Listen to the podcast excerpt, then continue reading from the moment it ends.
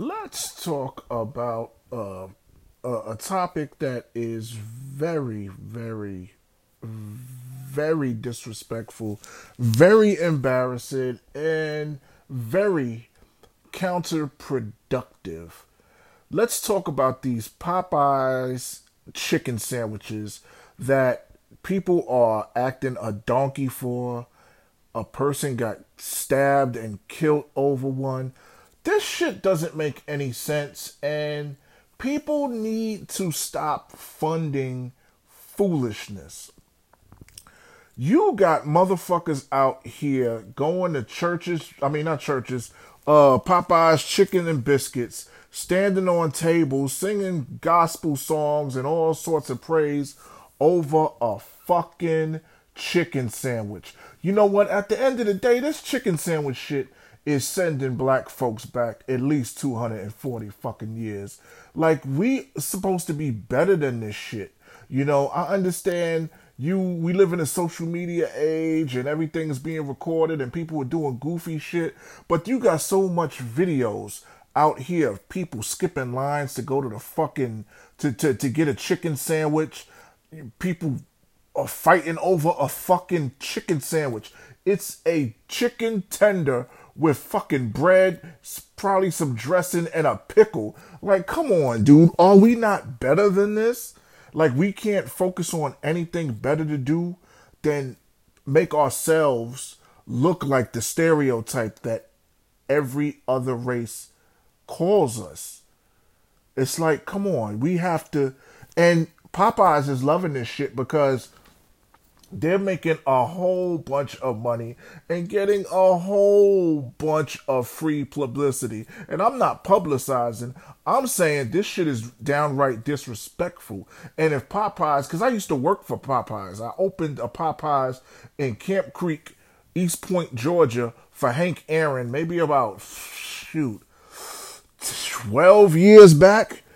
And, you know, it, it just doesn't make any sense that people are doing this goofy shit over a fucking piece of chicken. Like, who raised you motherfuckers? Y'all have no sort of of of of respect for yourself to act like you're acting like idiots, man. And people are just sitting back looking at it. It's on every news feed on YouTube and Instagram and all of this other shit. And it's like, yo, we got to do better. It's 20, it's 2019. It's damn near 2020, man. Like, this is cooning to the 14th power. Y'all might as well just let the white folks put on blackface and shuck and jive because what y'all doing is like, come on, man. You you, you have to realize that it, it's it's better it's better things you could be doing with your time instead of standing on fucking line for a chicken sandwich, dude.